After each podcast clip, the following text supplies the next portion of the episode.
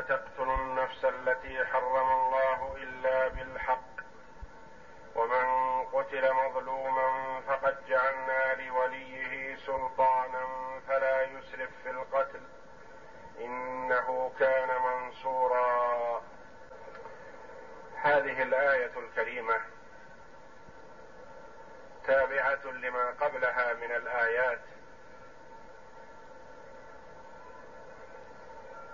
في توجيه الله جل وعلا عبادة لما فيه سعادتهم في الدنيا والآخرة. يقول جل وعلا ولا تقتلوا النفس التي حرم الله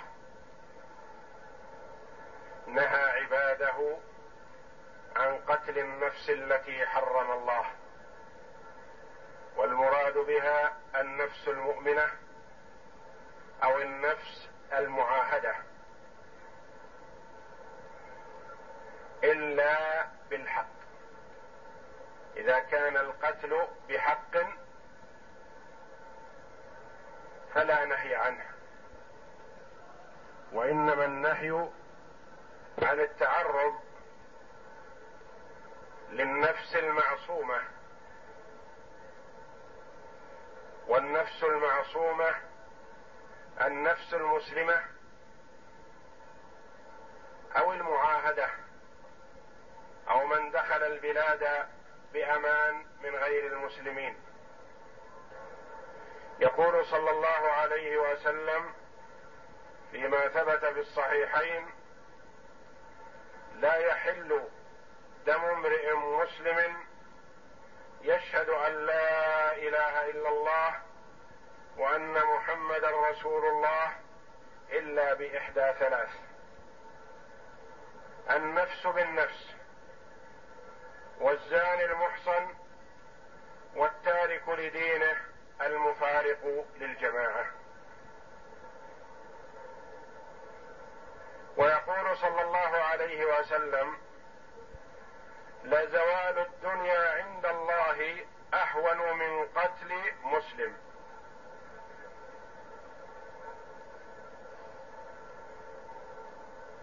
قتل النفس المحرمة المعصومة من أكبر كبائر الذنوب. لما سئل صلى الله عليه وسلم عن أكبر الكبائر قال الشرك بالله وقتل النفس. إلى آخر الحديث. والمراد النفس المعصومة.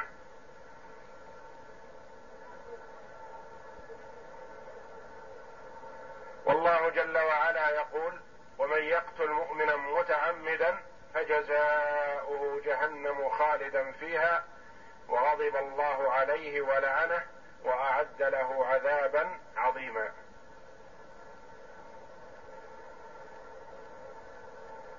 وقال صلى الله عليه وسلم في خطبته في حجة الوداع إن دماءكم وأموالكم وأعراضكم عليكم حرام كحرمة يومكم هذا في شهركم هذا في بلدكم هذا.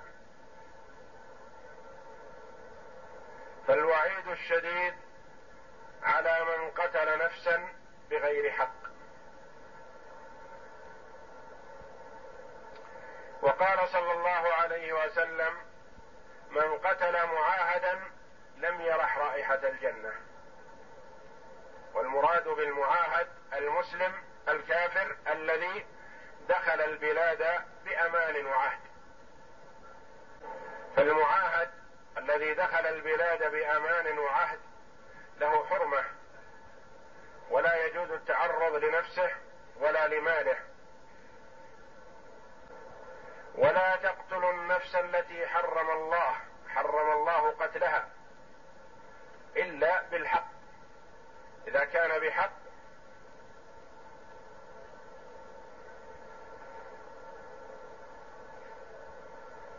محصن تزوج وأحصن نفسه فزنى. فالمحصن اذا إذا زنى يرجم بالحجارة حتى الموت وهذا قتل بحق.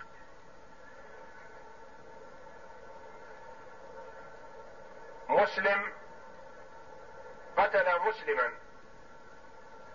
بغير حق القاتل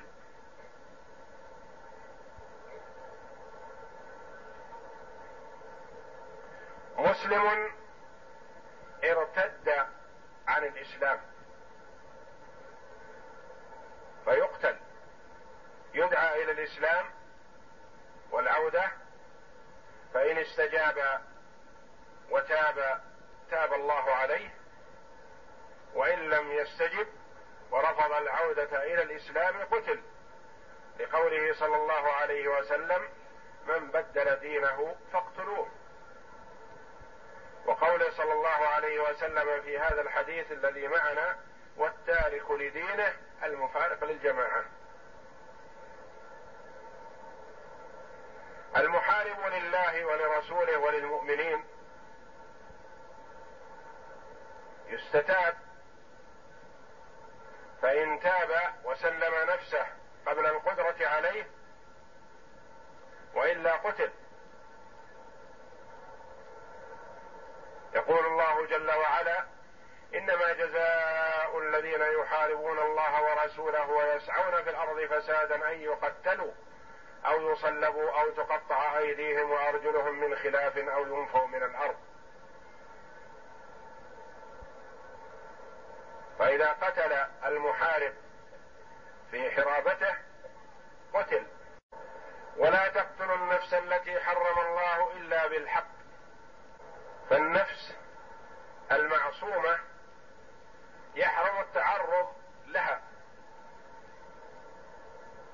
وإذا اهدرت كرامة نفسها ارتفعت عنها العصمة. إذا قتل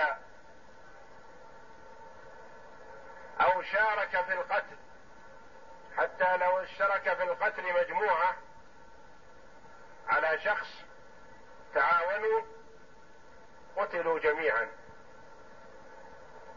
وقد قتل عمر بن الخطاب رضي الله عنه سبعة تمالأوا على قتل شخص من اليمن. فقيل له يا أمير المؤمنين تقتل سبعة بشخص واحد؟ فقال والله لو تمالأ عليه أهل صنعاء لقتلتهم به.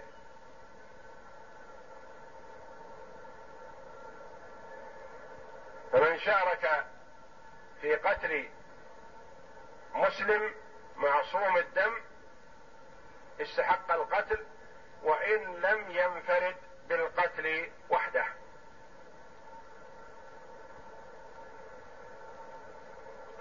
ولا تقتلوا النفس التي حرم الله إلا بالحق. ومن قتل مظلوما قتل بغير حق فقد جعلنا لوليه سلطانا. ولي دمه من يستحق ميراثه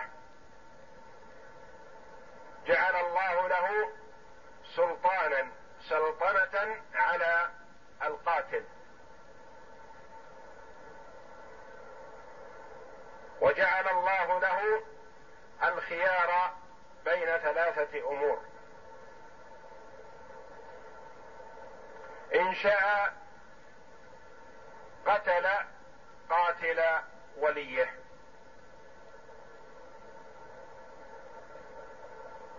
وإن شاء عفى عن القتل وأخذ الدية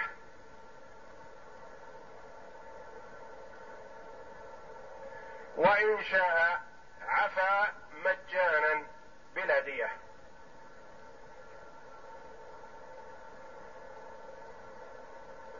فقد جعلنا لوليه سلطانا. له سلطنة على القاتل. فلا يسرف في القتل. فلا يسرف في القتل. الخطاب للولي. فلا يسرف الولي في القتل. لا يقتل غير القاتل ولا يقتل أكثر من القاتل بأن يقتل اثنين أو ثلاثة أو خمسة أو عشرة. لا يسرف في القتل. من حقه قتل القاتل ولا يعتبر ذلك إسرافا. وإنما الإسراف في أن يقتل غير القاتل. يقول أنا لا أقنع بهذا الرجل الدني الذي قتل أبي أو أخي أو ابني وإنما أقتل أباه أو أقتل أخاه الأكبر أو أقتل رجلا يلتفت له يساوي ابني أو أخي أو والدي. أو لا أكتفي بقتل واحد من هذه القبيلة وإنما أقتل أكثر من واحد. لانهم قتلوا من يشار إليه بالبنان فأنا لا أكتفي بقتل رجل واحد فقط وإنما أقتل به عشرة. هذا إسراف فلا يسرف في القتل.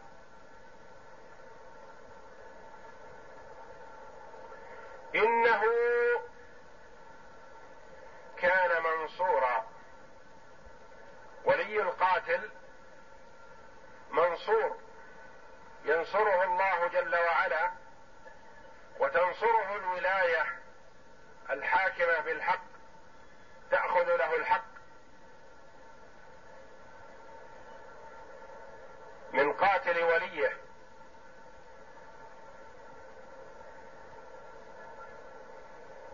ويجوز أن يكون المأمور في قوله فلا يسرف في القتل خطاب للقاتل. يقال له لا تسرف تجاوز الحد في القتل قتل النفس. إن قتلت قتلت. لا تسرف. من هممت بالقتل. إن أسرفت وقتلت نفسا معصومة قتلت. فلا يسرف القاتل. لا يتقدم ولا يعزم. من أراد القتل لا يعزم على ذلك.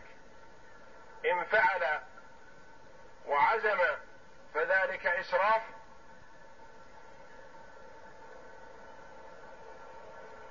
وهو مأخوذ به. ويجوز أن يكون الضمير في قوله إنه كان منصورا أي المقتول.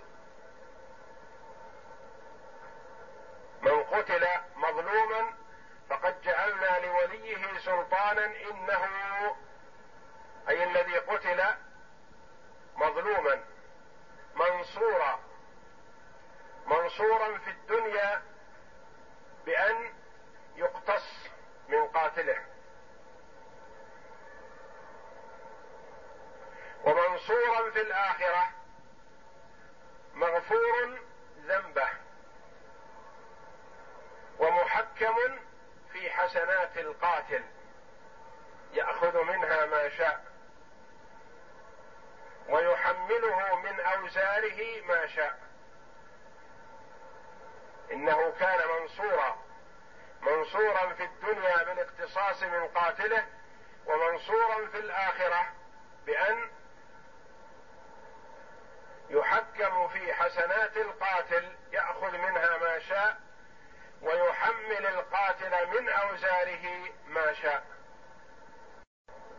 وفي هذا تحذير عن التعدي على النفس المعصومه وأخذ الحذر من أن يقدم المرء على قتل نفس بغير حق. وأما إذا قتل بحق فلا لوم عليه ولا إثم كأن يقتل من قتل أباه أو قتل أخاه. وهو مستحق الدم. يقتله قصاصا لا تعديا ومجاوزة. ويكون الرجوع في ذلك إلى الحاكم. حتى لا تصبح الأمور فوضى. فليس لولي الدم أن يقتص بنفسه. بل بعد حكم الحاكم. خشية أن لا يكون القاتل يستحق القتل كان يكون قتل خطأ غير متعمد فلا قصاص حينئذ. أو قتل قتلا شبه عمد. فلا قصاص في ذلك.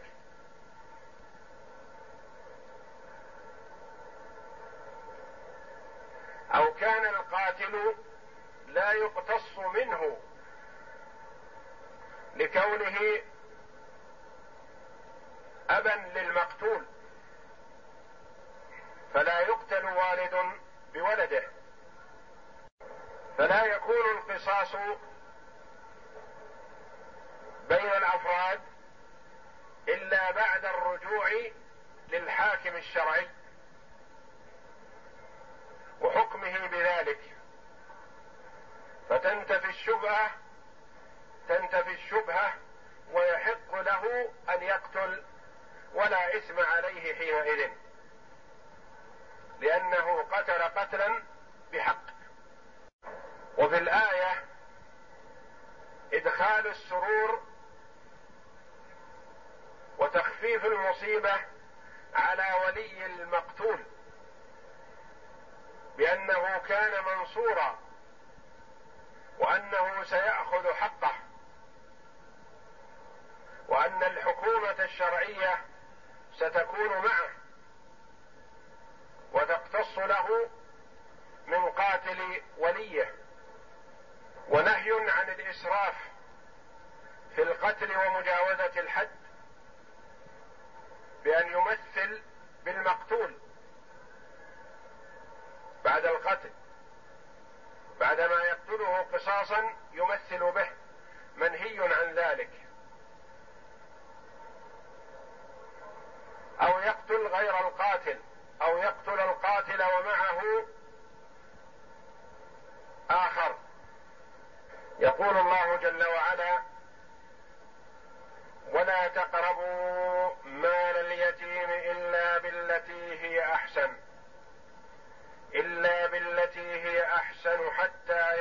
يبلغ أشده. وأوفوا بالعهد إن العهد كان مسؤولا. وأوفوا الكيل إذا كلتم وزنوا بالقسطاس المستقيم ذلك خير ذلك خير وأحسن تأويلا. من التوجيهات الإلهية للعباد يقول الله جل وعلا ولا تقربوا مال اليتيم إلا بالتي هي أحسن.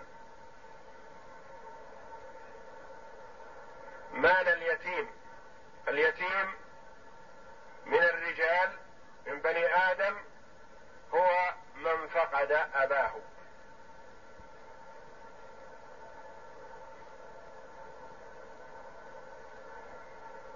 والصغير الذي لم يبلغ الحلم إذا ورث مالا تولاه وليه لأنه لا قدرة له على تصريف ماله ويخشى عليه من الضياع وهو في حاجة إليه فوليه من عينه الأب قبل موته. إذا قال يلي أمر أولاد الصغار فلانا قريبا منهم أو بعيدا فهو مقدم على غيره. ثم من يوليه الحاكم إذا لم يولي الأب على أولاده قبل موته؟ ولكون اليتيم ضعيف لا يدرك ولا يعرف ماله ولا يعرف ماذا خلف أبوه. حذر الله جل وعلا من يلي مال اليتيم. ووعده الثواب الجزيل إن أحسن. والعذاب الأليم إن أساء. فاليتيم لا يستطيع أن ينقذ أو ينفع نفسه وإنما الله جل وعلا هو الذي يتولى الأخذ له. قال جل وعلا ولا تقربوا مال اليتيم إلا بالتي هي أحسن. لم يقف جل وعلا على قوله ولا تقربوا مال اليتيم لأنه إذا لم يقرب ضاع وهلك. قال لا تقربوه إلا بالتي هي أحسن يعني أنفع له. لا تقربه إلا في شيء لليتيم فيه غبطة ومصلحة.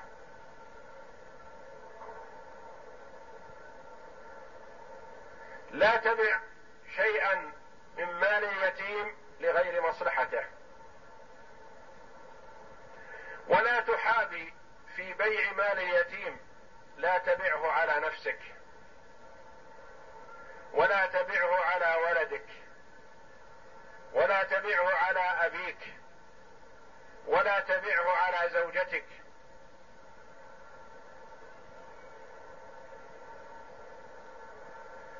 ولا تبعه إلا إذا كان البيع له مصلحة فيه. غبطة. أو ضرورة. هو محتاج للنفقة. فتبيع شيئا من عقاره للإنفاق عليه منه.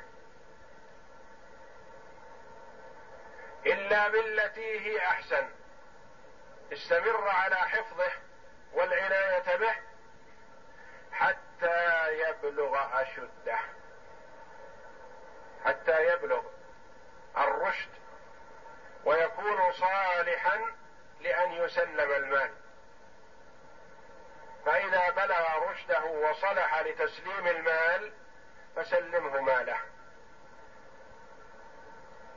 وبرئت ذمتك. والويل للولي إن أكل شيئا من مال اليتيم. يقول الله جل وعلا إن الذين يأكلون أموال اليتامى ظلما إنما يأكلون في بطونهم نارا وسيصلون سعيرا.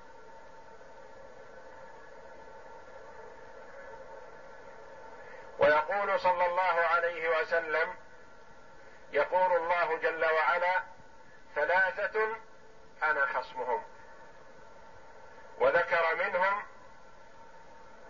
من ظلم اليتيم بماله. وقال صلى الله عليه وسلم في الترغيب في العناية باليتيم وحفظ ماله وحسن تربيته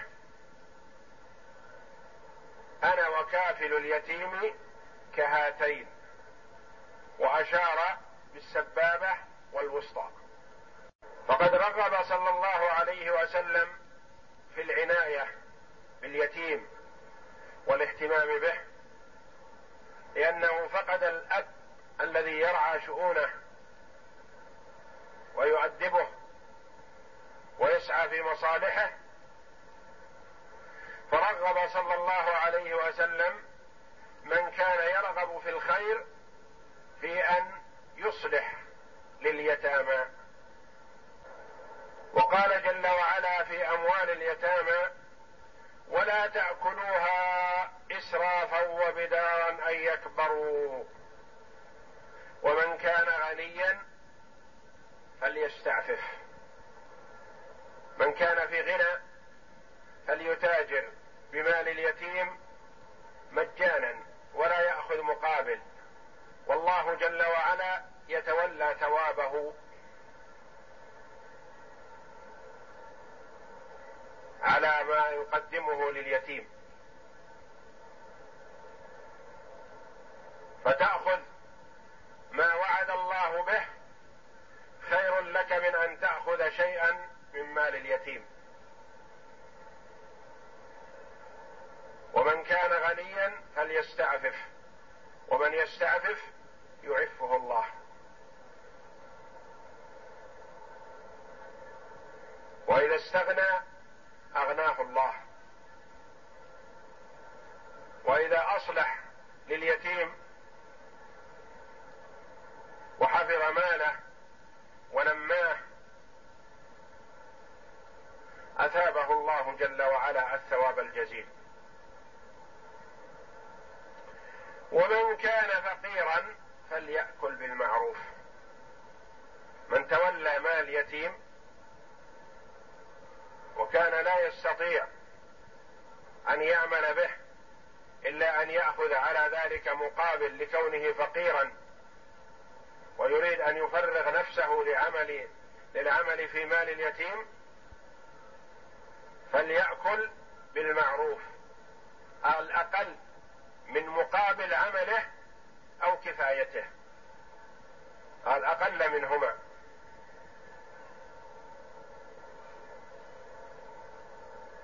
والأولى والأسلم له أن يكون ذلك بإذن الحاكم الشرعي هو الذي يفرض له مقابل عمله لينظر الحاكم في الأصلح. إن كان الأصلح بقاء المال بيد هذا ويفرض له شيء أبقاه وإلا انتزعه وأعطاه غيره من هو أصلح منه. ولا تقربوا مال اليتيم إلا بالتي هي أحسن حتى يبلغ أشده. فإذا بلغ أشده فيسلم ماله. وليس المراد النهي عن الأكل حتى يكبر فإذا كبر فكل من مال اليتيم. لا. فإذا بلغ أشده وثبت رشده وحسن تصرفه فسلمه المال وأشهد عليه. وأوفوا بالعهد إن العهد كان مسؤولا. أوفوا بالعهد. بعهد الله جل وعلا. إذا عاهدت أخاك المسلم اتفاق بينك وبينه على أمر من الأمور التي تنفعكم أو تنفع المجتمع فلا تخنه. بايعت إماما السمع والطاعة لا تنزع يدا من طاعة. فسواء كان العهد بين المرء وبين الإمام أو بين بينه وبين غيره من الناس. وأمر الله جل وعلا بالوفاء بالعقود. فقال جل وعلا يا أيها الذين آمنوا أوفوا بالعقود أحلت لكم بهيمة الأنعام إلا ما يتلى عليكم غير محل الصيد وأنتم حرم. أوفوا بالعقود. إن العهد كان مسؤولا يعني أنت مسؤولا عنه. مسؤولا عنه.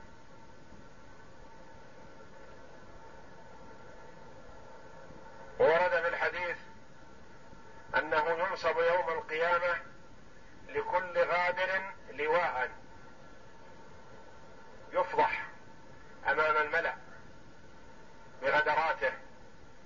فكل امرئ مسؤول عن العهد الذي أبرمه.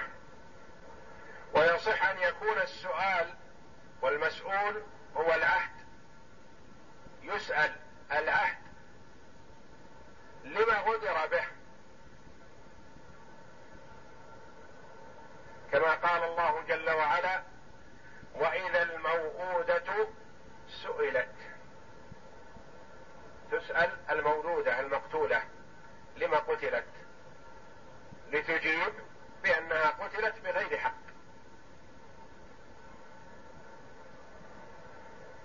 إن العهد كان مسؤولا وأوفوا الكيل إذا كلتم الكيل أمر الله جل وعلا بالوفاء بالكيل والوزن واوفوا الكيل اذا كلتم وزنوا بالقسطاس المستقيم وزنوا بالقسطاس قراءتان في القسطاس بكسر القاف وضمها بالقسطاس وبالقسطاس وزنوا بالقسطاس المستقيم حذر جل وعلا من الخيانه وبخس الناس حقوقهم وقال جل وعلا ويل للمطففين الذين اذا اكتالوا على الناس يستوفون واذا كالوهم أو وزنوهم يخسرون الا يظن اولئك انهم مبعوثون هؤلاء الذين يبخسون الناس حقوقهم متهمون بانهم ينكرون البعث لأنه لو امن حقيقة وحقا وصدقا ما بخس الناس لأنه مسؤول عن هذا. في وقت لا يستطيع أن يؤدي الحقوق إلا أن يؤخذ من حسناته أو يطرح من سيئات الناس عليه. وكان حبر هذه الأمة عبد الله بن عباس رضي الله عنه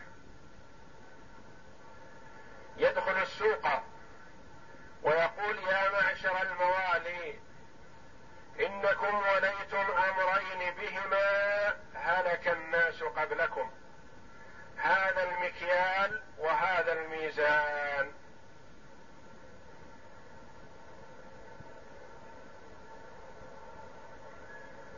فبخس الكيل والوزن سبب للهلاك. فمن أسباب هلاك قوم شعيب أنهم كانوا يبخسون الناس أشياءهم.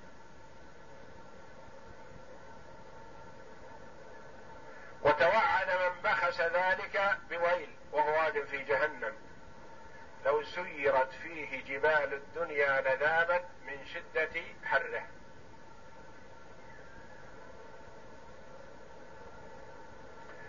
ويقول ابن عباس إن نبي الله صلى الله عليه وسلم كان يقول لا يقدر رجل على حرام ثم يدعه.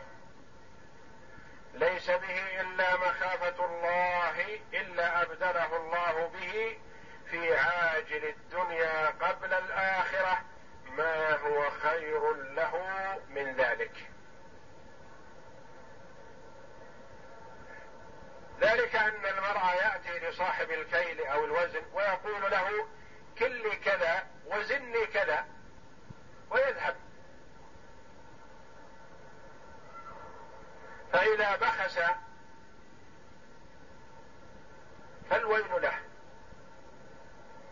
وإن وفى وأعطى الحق وافيا ما أعطاه إلا مخافة الله وإلا فليس عنده رقيب.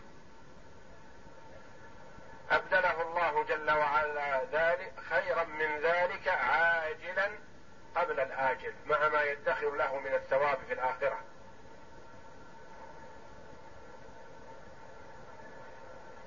قد يقول قائل إن بخس الميزان أو المكيال شيء يسير.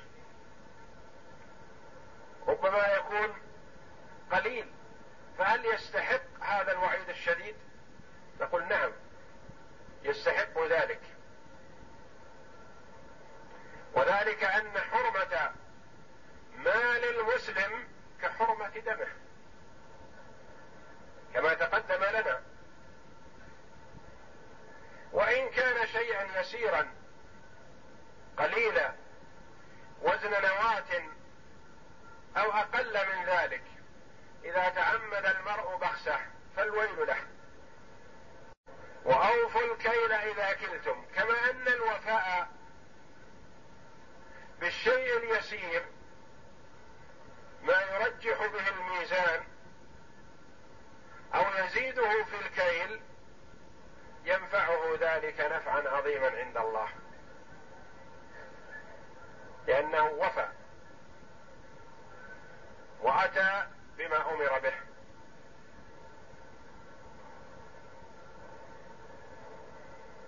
وزنوا بالقسطاس. القسطاس العدل. المستقيم. الذي لا اعوجاج فيه ولا نقص. وقد كان وقت نزول هذه الآية عند بعض الباعة مكيالان. مكيال وافي فإذا اشترى كال به. ومكيال ناقص إذا باع كال به. فأنزل الله جل وعلا ويل للمطففين الذين إذا اكتالوا على الناس يستوفون يأخذون حقهم وافيا. وإذا كالوهم كالوا لهم. أو وزنوهم وزنوا لهم يخسرون ينقصون. وإن كان شيئا يسيرا. فبراءة الذمة بأن يزيد إذا وزن لأخيه المسلم ولو شيئا يسيرا. ذلك خير. هذه الأمور التي نهى الله جل وعلا عن قربانها والإتيان بها. ولا تقتلوا أولادكم خشية إملاق ولا تقربوا الزنا ولا تقتلوا النفس التي حرم الله إلا بالحق. ولا تقربوا مال اليتيم إلا بالتي هي أحسن. وأوفوا بالعهد. وأوفوا الكيل. ذلك خير وأحسن تأويلا. ذلك خير لكم في الحاضر. وأحسن في المآل. في الدار الآخرة. خير لكم في الحاضر في الدنيا. سلامة واستقامة وحفظ مال وبعد عن الإثم وطيب مطعم ومشرب واستجابة للدعاء ذلك خير وأحسن تأويلا أحسن تأويلا مآلا متى؟ في الدار الآخرة. عاقبه ذلك في الدار الآخرة حميدة الثواب الجزيل من الله جل وعلا. إذا امتثلتم أمره واجتنبتم نهيه ولا تقل ان المرء لا يدري اليتيم تأخذ من ماله شيئا لا يعلم عنه ولا يكون في قلبه عليك شيء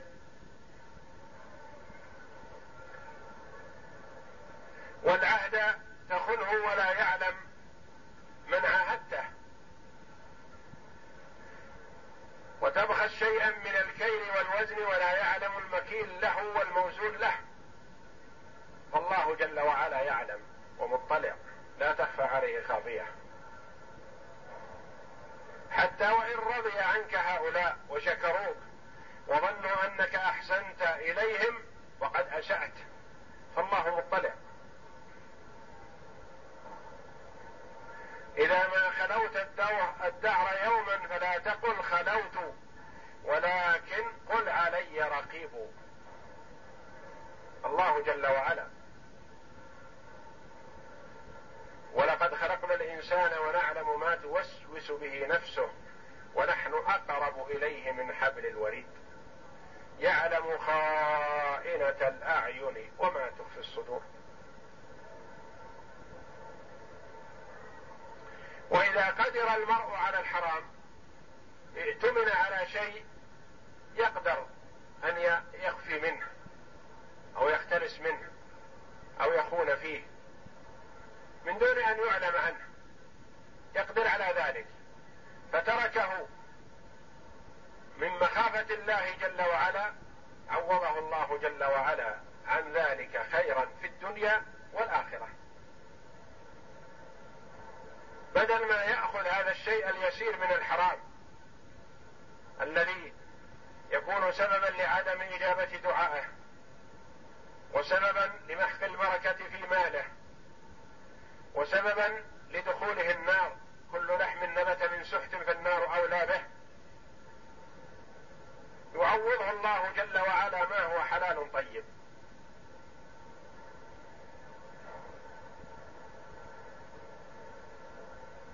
لا يقدر رجل على حرام ثم يدعه ليس به إلا مخافة الله إلا أبدله الله به في عاجل الدنيا قبل الآخرة ما هو خير له من ذلك. يقول الله جل وعلا ولا تقف ما ليس لك به علم. إن السمع والبصر والفؤاد كل أولئك كان عنه مسؤولا. لا تكفو لا تقل ما ليس لك به علم.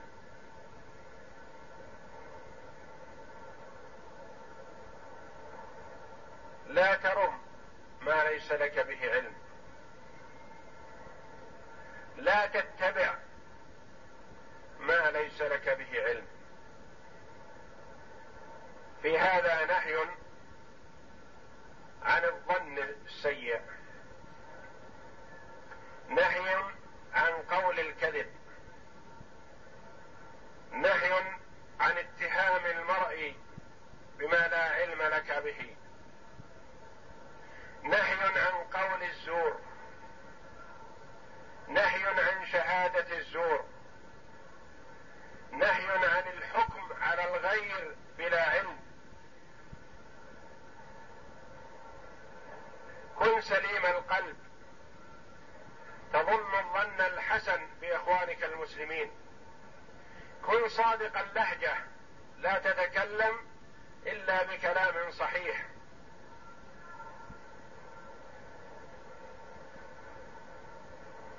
لا تتتبع عورات المسلمين.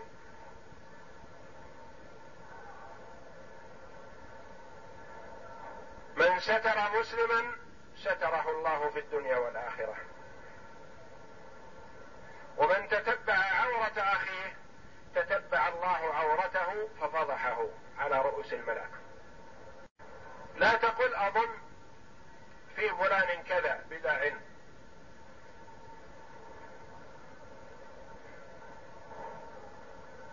ولا تقف ما ليس لك به علم. إن السمع والبصر والفؤاد القلب أنت مسؤول عن هذه كلها. مسؤول عن سمعك. مسؤول عن بصرك. لا تنظر نظره حرام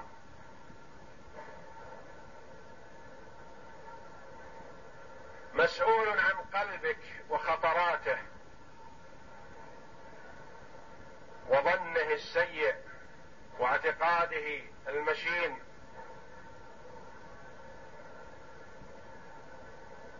إن السمع والبصر والفؤاد كل أولئك كان عنه مسؤولا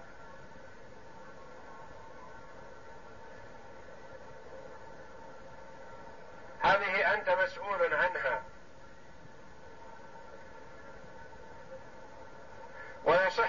يعرفون ان هذه مسؤولات كما تقدم في العهد هذه تسأل يوم القيامة يسأل السمع لما سمع الحرام ولم ينكر ولم يقم يسأل البصر لما أطلق فيما أحرم الله يسأل القلب لما ظن الظن السوء الجوارح مسؤولة مستنطقة تنطق بما حصل من صاحبها من خير أو شر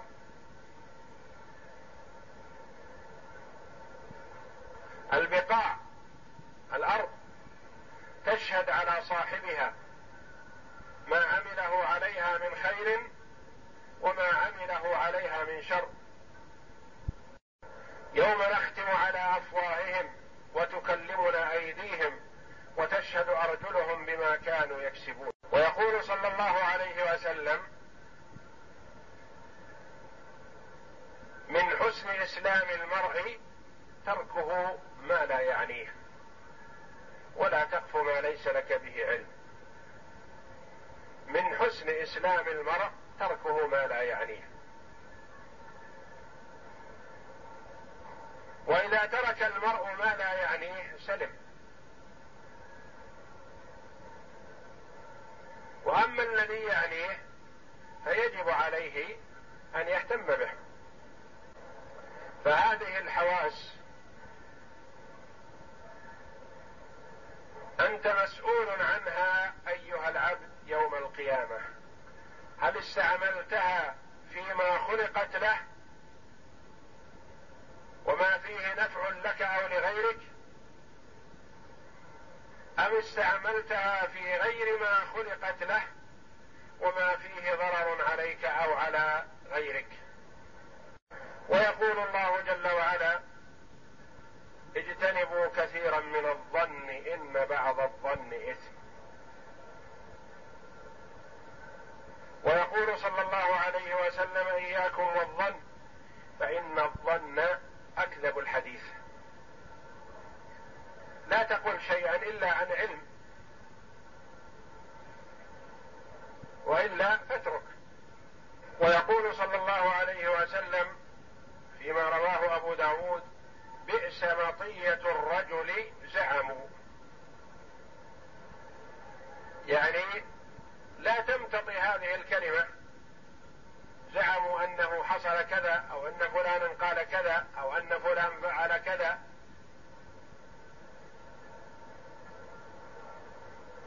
بئست المطية يقول الله جل وعلا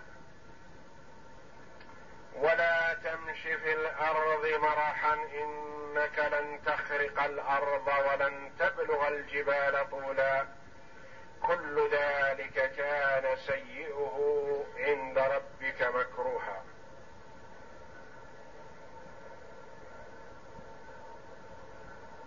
ولا تمش في الأرض مرحا.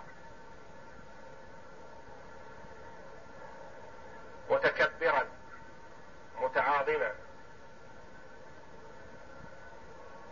لا تتبختر.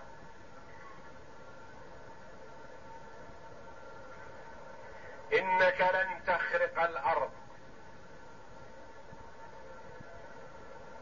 لن تستطيع أن تصل إلى نهاية الأرض. كما لا تستطيع أن تعانق الجبال في الطول. يقول صلى الله عليه وسلم فيما ثبت في الصحيح بينما رجل يمشي في من كان قبلكم وعليه بردان يعني ثوبان يتبختر فيهما إذ خسف به الأرض فهو يتجلجل فيها إلى يوم القيامة. يمشي متبختر في ثيابه معجب بنفسه فخور على الآخرين. خسف الله جل وعلا به الأرض فهو يتجلجل فيها إلى يوم القيامة في الأرض.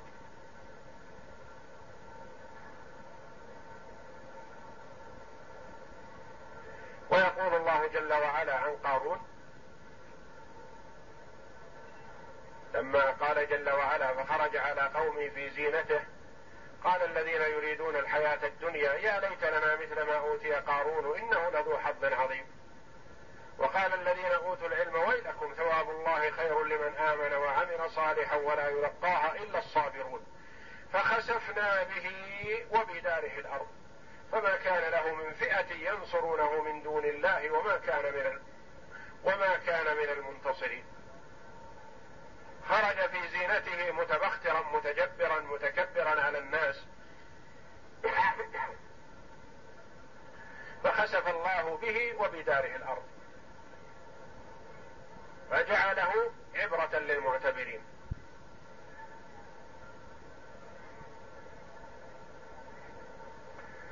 ويقول صلى الله عليه وسلم من تواضع لله رفعه. تواضع العبد لربه جل وعلا وصار في نفسه صغيرا. رفع الله جل وعلا قدره عنده وعند الناس. وهذا شيء محسوس. تجد الناس يحبون المتواضع ويكرمونه ويمقتون ويبغضون المتكبر المتعاظم. لأنه متقمص ما ليس له. والكبر والعظمة لله جل وعلا. فكيف يتكبر الإنسان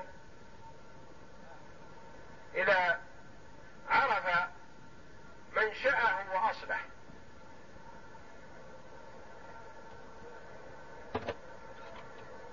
كما قال بعض العلماء كيف يتكبر من خرج من مخرج البول مرتين؟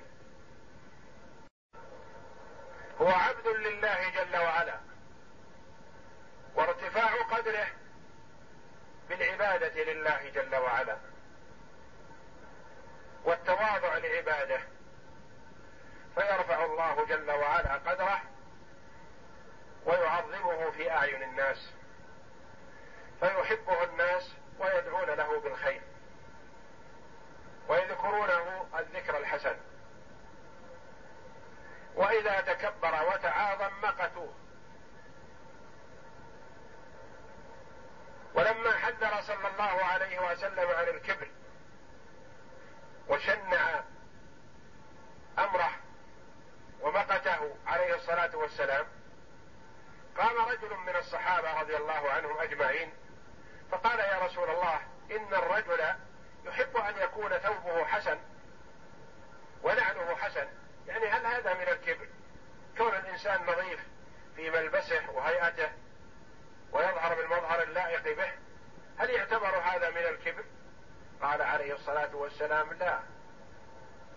الكبر بطر الحق وغمط الناس. بطر الحق رده. رد الحق. وغمط الناس احتقار الناس. وأما الجمال فالله جميل يحب الجمال. ولا تمش في الأرض مرحا تكبرا وتعاظما على عباد الله. إنك لن تخرق الأرض لن تقطع الأرض بمشيك وتصل إلى نهايتها أو لن تستطيع أن تحفر الأرض. قال بعضهم لأن المتكبر أحيانا يمشي على عراقيبه فيقال له إنك لا تستطيع أن تخرق الأرض بفعلتك هذه. وأحيانا يمشي على أصابعه. فيقال لك مهما ترفعت إنك لن تبلغ الجبال طولا.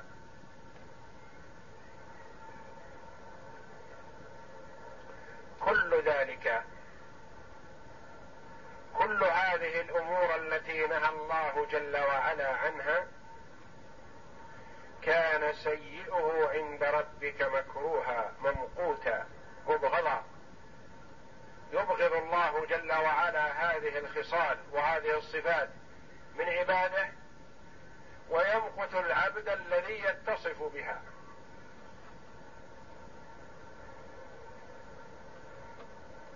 ووصف الله جل وعلا عباده الأخيار بقوله وعباد الرحمن الذين يمشون على الأرض هونا وإذا خاطبهم الجاهلون قالوا سلاما. وذكر صفاتهم الحسنة الذين يبيتون لربهم سجدا وقياما يتضرعون إلى الله جل وعلا أن ينقذهم من النار. ولا يثقون بأعمالهم مع كونهم يقومون الليل يتضرعون إلى الله تضرع الخائف الوجل احتقارا لأنفسهم وأعمالهم. بأنهم لم يؤدوا حق الله. فالله جل وعلا مقت الأفعال السيئة والخصال الدنيئة الضارة للمرء المسببة للفساد في المجتمع. وأثنى على